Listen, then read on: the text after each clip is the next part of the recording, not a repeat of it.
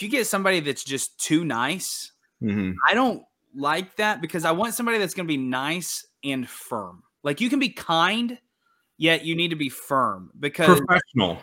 yeah, because so many tenants will will try to run over people or Right. you know give excuses to things. And if you get somebody that's just too nice, they let things go too far. You get somebody who's firm Mm-hmm. but kind. Also, a great property manager is actually going to save you a lot of money in other areas because they're going to have great connections to Yeah. an HVAC guy that's going to be half the cost of a normal heat and air guy Right. or a great roofer or whatever it is that you need they or they may have in-house maintenance where they're only charging you $20 an hour as opposed to paying a third party to come in who's going to charge you and all that so That's true.